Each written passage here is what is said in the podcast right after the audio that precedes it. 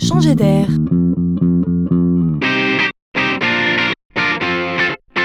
C'est la chronique de Laurent Collen. Encore une nouvelle expression qu'on entend beaucoup en ce moment. Je veux parler de social selling. Oui, vraiment, on invente des mots ici tous les jours. Selling, c'est vendre. Social signifie ici portefeuille de relations, masse de contacts, en bref, la masse de professionnels avec qui vous avez décidé d'être connecté.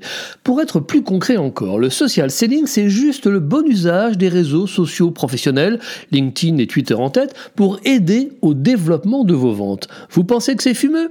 Alors, un chiffre. 57% des décisions d'achat sont prises bien avant même le premier contact avec un commercial.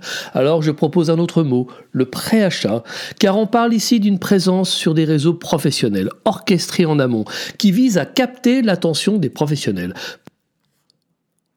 Pour y arriver, il ne faut non pas parler de ces produits, mais plus indirectement du marché, de l'innovation, des pratiques, des expériences intéressantes, dans le but ultime d'engager la conversation. On échange entre professionnels sous les yeux du marché. Donc on existe et on prend de la valeur. Le pari, c'est qu'à force d'apparaître comme un expert du sujet, on finira par vous préférer, vous, aux autres. C'est ça le social selling.